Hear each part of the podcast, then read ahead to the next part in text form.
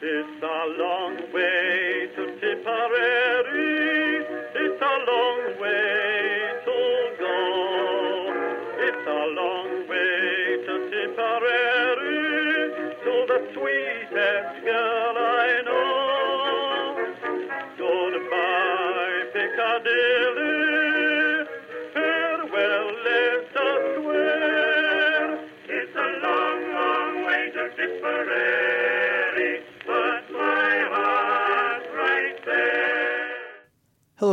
And welcome to History of the Great War, episode 130.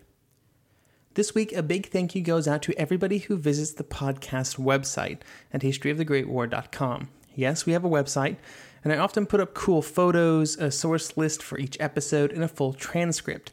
So go check it out. I think it's cool.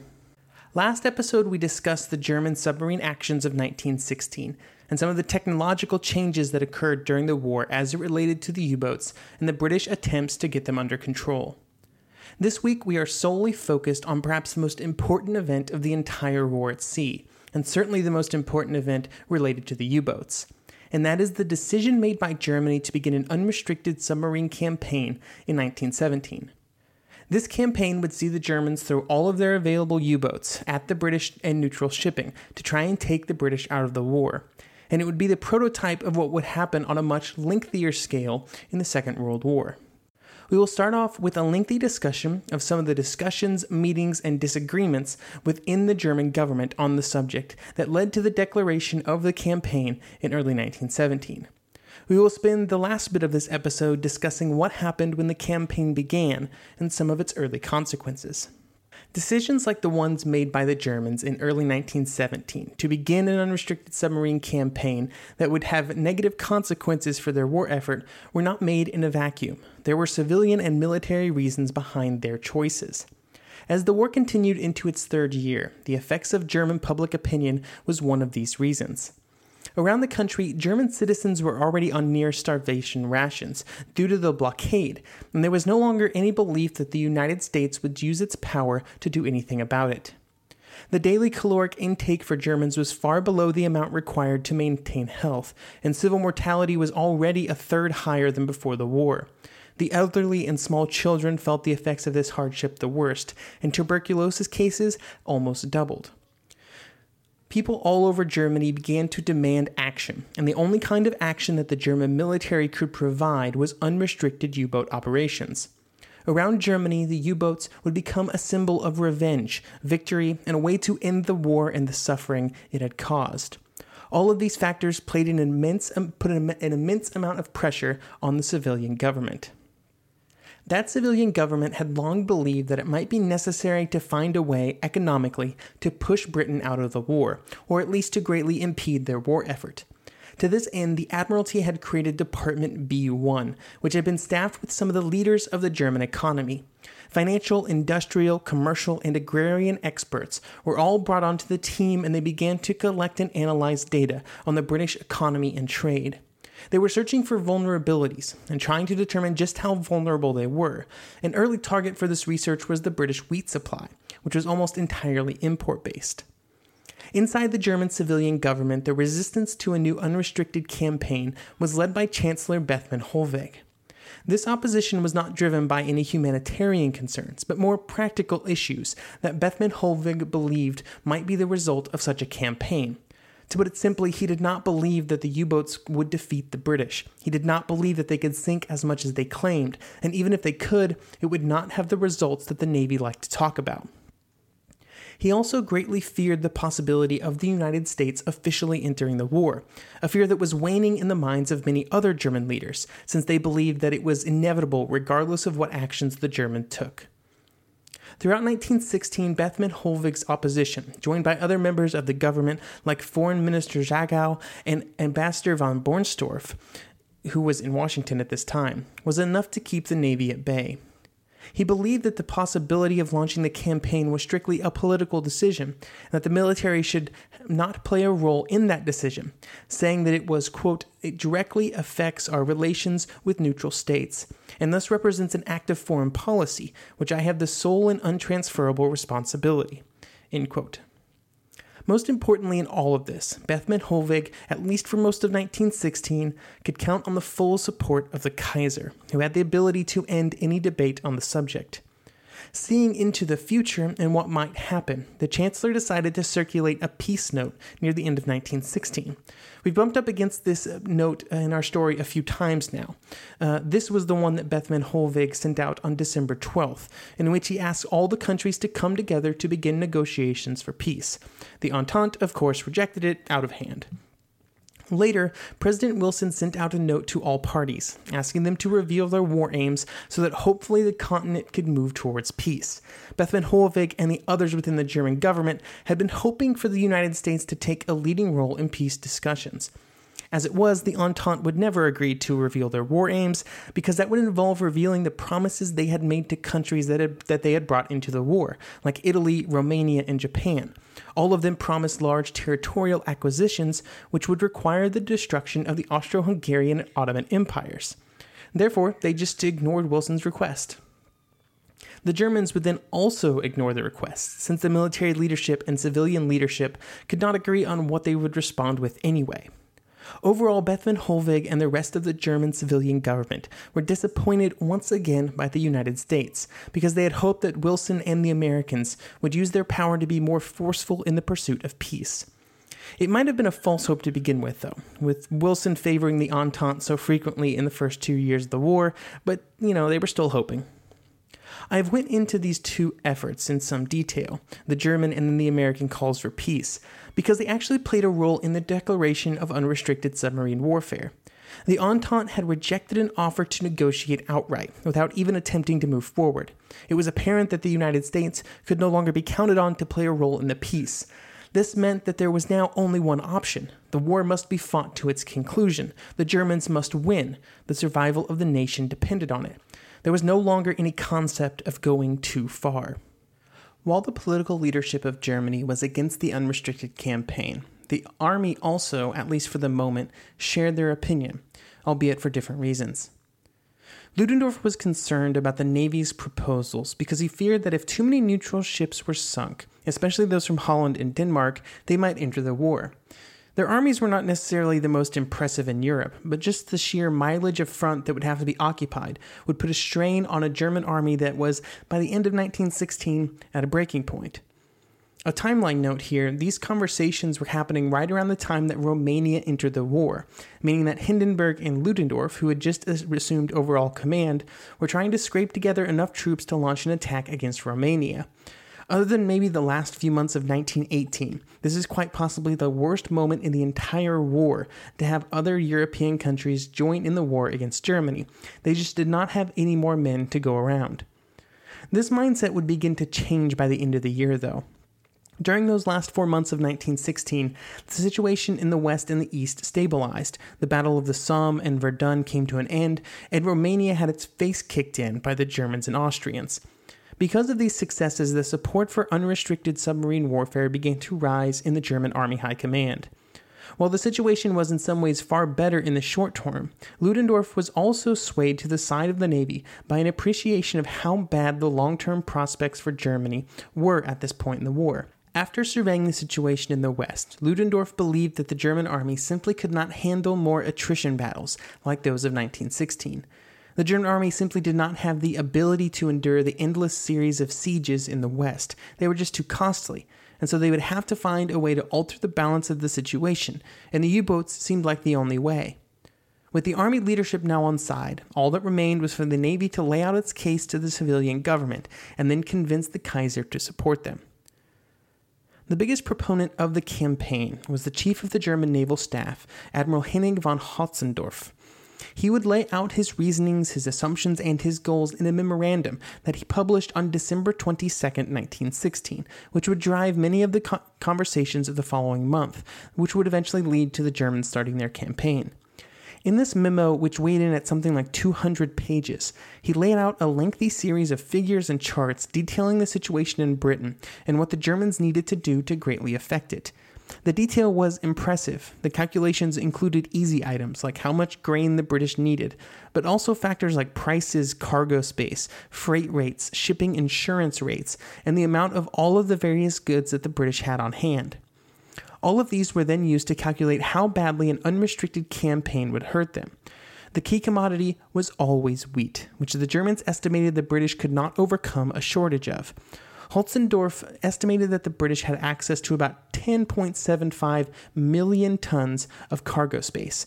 Much of this cargo space was from neutral countries, about 3 million tons or so, and he believed that the unrestricted campaign would scare at least half of these neutral ships off the seas, since they would not be able to afford the loss rates and insurance rates that would go along with putting their ships on a sea with German submarines. Because of this, Holtzendorff claimed that all Germany needed to do was sink 600,000 tons of shipping a month for five months, and at that point the British would be forced to sue for peace. This was a much higher amount than the Germans were sinking under the more restrictive uh, rules of engagement in use at the time, and the only hope of reaching that 600,000 tons was a move to an unrestricted campaign. There were many bad assumptions in this memo, although most of them would only become apparent later.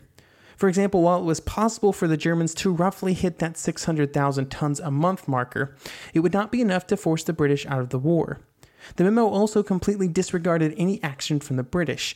The Germans clearly did not believe that the British would find an effective counter to the U boats, and that they also believed that the counter would eventually be arrived at by the British. The convoying of ships together would actually be better for the U boats than otherwise. In fairness to the German Navy, the British Navy also believed that convoying ships together would make the U boat problem worse, a mindset that we'll dive into next episode.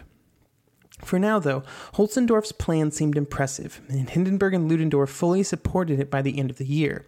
Holtzendorff would also put a date on his proposal, writing that, quote, I have come to the conclusion that we must have recourse to unrestricted U boat warfare, even at the risk of war with America, so long as the U boat campaign is begun early enough to ensure peace before the next harvest, that is, before August 1st. This memorandum would be a key document when the German leaders would meet at the beginning of 1917 to discuss the reopening of their unrestricted campaign. A key part of all of these discussions was America. What would America do? Would she enter the war? Would she stay out? The British blockade had certainly already infringed on neutral rights, so that would not necessarily be the determining factor. But the blockade was not killing any Americans. The blockade also was not having much of an effect on the American economy, with the com- country raking in massive economic profits from the war, even without the ability to trade with Germany. The net gain in trade during the first three years of the war was almost $5 billion for American businesses. On the flip side of this, the unrestricted campaign, by its very nature, would be more threatening to American citizens and business interests. Ships would be sunk that were owned and operated by American businesses. American sailors would be killed or injured. This would then put the United States in an impossible situation and would probably lead to war. Many of the German leaders did not consider this a reason not to do the campaign, though. This was driven by the belief that the United States was going to enter the war anyway, and the general misconception that America would not be that problematic in the war anyway, and hopefully, if the U boat campaign was successful, the war would be over before they could play a part. The, Germ- the Germans were in an impossible situation. There was no good answer. They just hoped that it would kind of work out. There were two meetings around the renewal of the U-boat campaign. The first was at Pless on October August 30th, 1916, which is where Holtzendorff began pushing for the campaign to again to begin again. This would then lead all, to all of the discussions and memos that we've covered. Um, and then the second and more important was the meeting that took place on January 8th, 1917. At this meeting, Holtzendorff could count on the support of Ludendorff and Hindenburg. Ludendorff made his intentions clear when, before the meeting he even took place, he sent a message to Bethmann Hollweg saying that the new U boat campaign was, quote, the only means of carrying the war to a rapid conclusion. The military position does not allow us to postpone, end quote. When the meeting started, Bethmann Hollweg found out quite quickly that he did not have the support to get the Kaiser to say no to the plan. The military leaders had been putting pressure on the Kaiser, and Bethmann Hollweg knew that if he forced the Kaiser to choose between himself and the military, Bethmann Hollweg would lose. Therefore, Bethmann Hollweg gave in by saying, quote, If the military authorities consider the U boat war necessary, I am in no position to oppose them. End quote. Once the civilian opposition was out of the way, the process was quick and the order would go out from the Kaiser immediately. Quote, I order the unrestricted submarine campaign to begin on 1 February with the utmost energy. End quote. This would end up being a catastrophically bad mood for the Germans, but mainly for reasons that they did not know about at the time. At this point in January 1917, they did not know that in just two months the Russian government would fall, and by the end of the year the country would be effectively out of the war. They also could not know that the French army was close to collapse and the Nivelle offensive in the spring would almost break them. Finally, they could not know that in early 1917, the British, who had been basically funding the entire Entente war effort, were running out of cash. They had spent a lot of money in America since the war started, and in just a few months, they probably would have been unable to continue purchasing at the rate that they were in 1917, which would have severely crippled not just their war effort, but also that of their allies. This is a topic that we will dive deeper into in later episodes. The plan was for the U boats to immediately begin engaging any ship that was obviously armed. The big change would not start until February the 1st, at which point any ship, even those that were not armed, even those of neutral nations, would be attacked without warning. The only exception would be obvious hospital ships, but even these humanitarian ships would not be completely exempt, with those in the English Channel being a target, due to the belief that they were being used to ferry troops to the continent. Even obvious passenger liners and ships of the Belgian relief effort were only given a single week to reach port before they would be attacked. The campaign would be, not be officially announced until the evening of January 31st, just a day before it began. At 10 minutes after 4 in the afternoon on January 31st, German Ambassador Bernstorff arrived at the office of United States Secretary of State Lansing. He informed Lansing that unrestricted submarine warfare would begin at midnight. For the previous two weeks, Bernstorff had known that this was coming, and he had tried everything in his power to change it. On January 16th, he had written to Lansing, who then forwarded the message to the president. Bernstorff had written, quote, we have modified submarine warfare, waged in retaliation against illegal English starvation policy to meet American wishes. In return, we expected the U.S. government would contend with us for freedom of the seas and obtain from England reestablishment of legitimate neutral trade with Germany. England has, has conceded nothing, but instead boasts of more and more success in strangling Germany. We therefore may expect and should be grateful if America at last takes energetic steps to establish real freedom of sea. When this message went unanswered, there was simply nothing that the ambassador could do. After reading the official note on January 31st, Bernstorff would say, quote, I know this is very serious, very, and I deeply regret that it is necessary. To which Lansing replied, I believe you do regret it, for you know what the result will be but I am not blaming you personally. For all the nations in the war, when they learned of the German declaration, they believed that it was a certainty that the United States would enter the war. In Germany, the population was filled with hope that this move by their government, even if news of the new campaign was followed quickly by news that the United States had broken all diplomatic ties, would bring the war to the end quickly. In America, President Woodrow Wilson still hoped that the United States could stay out of the war. It had only been a few weeks since Wilson had given his famous Peace Without Victory speech, where he hoped that all of the belligerent countries could come together to form a lasting peace. Even after the announcement of the U boat campaign, Wilson would continue to push to keep the United States neutral and in position to be a policymaker. However, this view was not shared by the other members of his government, and their push for war became too strong. On February 3rd, he ordered that the German ambassador be given his passports and he be sent back to Germany, and he recalled the American ambassador in Berlin. This severed all diplomatic ties with Germany, and the only remaining step was to declare war, but this step was not taken immediately. For the next month and a half, the situation remained mostly static. There seemed to be the possibility that the German campaign would not drive the United States into the war, and in fact, American public opinion was mixed on the topic. Wilson seemed to be waiting for the public to make up its mind. In the East, there was a lot of support for the war, while in the other regions of the country's opinions were more mixed. The momentum of the war was just unavoidable, though, and on April 6th, the country would be at war. Yes, I skipped a lot of information between February 3rd and April 6th, but don't worry. In just a few weeks, we will take the time to tell the full story of how and why America entered the war. But before we get to that story, we need to get back to the topic of these episodes. The Germans had declared unrestricted submarine warfare and unleashed their fearsome fleet of U boats. So, what happened next? Well, at first the results were slow in coming. It took time to get the U boats to sea and for their captains and crews to adjust to the new rules of engagement. There was also a change in how the U boats were positioned in the seas. The longest U boat missions were around four to six weeks. During that time, the goal of every U boat was to find enough ships to use all of their torpedoes. To try and maximize the amount of time that the U boats were in their best hunting grounds of the Atlantic, the Germans changed their travel routes so that instead of going around Scotland, the U boats took a more direct but more dangerous route through the English Channel. It cut six days worth of travel time off each U boat sortie, a pretty hefty percentage of time that they were at sea. And the British defenses in the Channel proved to be far easier to bypass than expected when this was combined with an absolute minimum amount of time spent in port, with maintenance and crew leave reduced as much as possible, it allowed the Germans to have far more subs on patrol at a given time than at any previous point in the war. By having so many U boats in the proper hunting grounds, the tonnage sent to the bottom of the ocean rose in February to 500 tons, about 50% more than the month before. In March, this number rose to 565,000 tons. In April, it would reach a staggering 860,000 tons.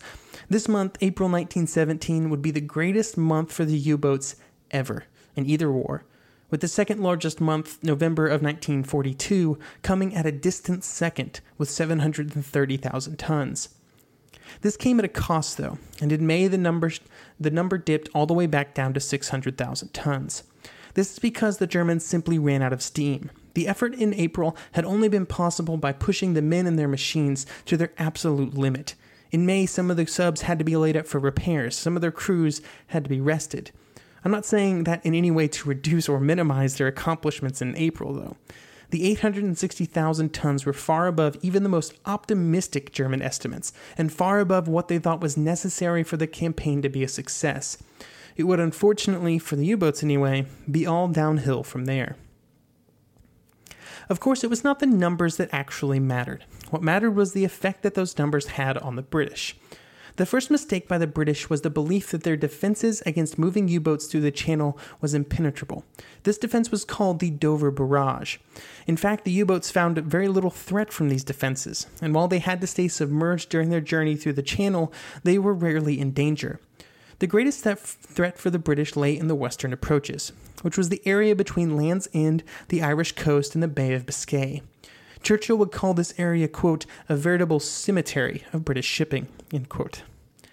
After the start of the campaign, Sir Joseph Maclay, the controller of shipping, would say that, quote, statistics prove that what are called areas of concentration, i.e., the convergence of trade routes, has as now managed have become veritable death traps for our merchant marine, and our men are realizing this. The first months of the unrestricted campaign would cost the British 1.9 million tons of shipping. And while this would make things difficult in Britain for a while, they would not be in serious danger of being forced from the war, at least in the short term. After those first three months, the British would also begin to respond, which is where we will take up our story next episode, as the unrestricted campaign comes to a climax. As the Americans enter the war, the British first refuse and then embrace the convoy system, and the Germans learn the simple fact that they do not have enough U boats. Thank you for listening, and join me next episode. Goodbye,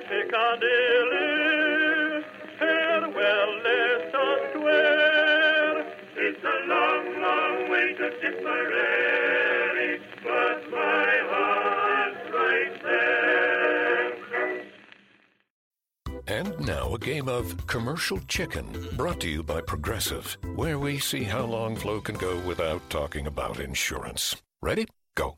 So the the weather is just all over the place lately, right? One day it's hot, and the next day it's uh, it's windy for a while. It's like make up your mind already. Drivers who switch to Progressive can save big. Okay, you win. We can't help but save customers money. Progressive Casualty Insurance Company and Affiliates.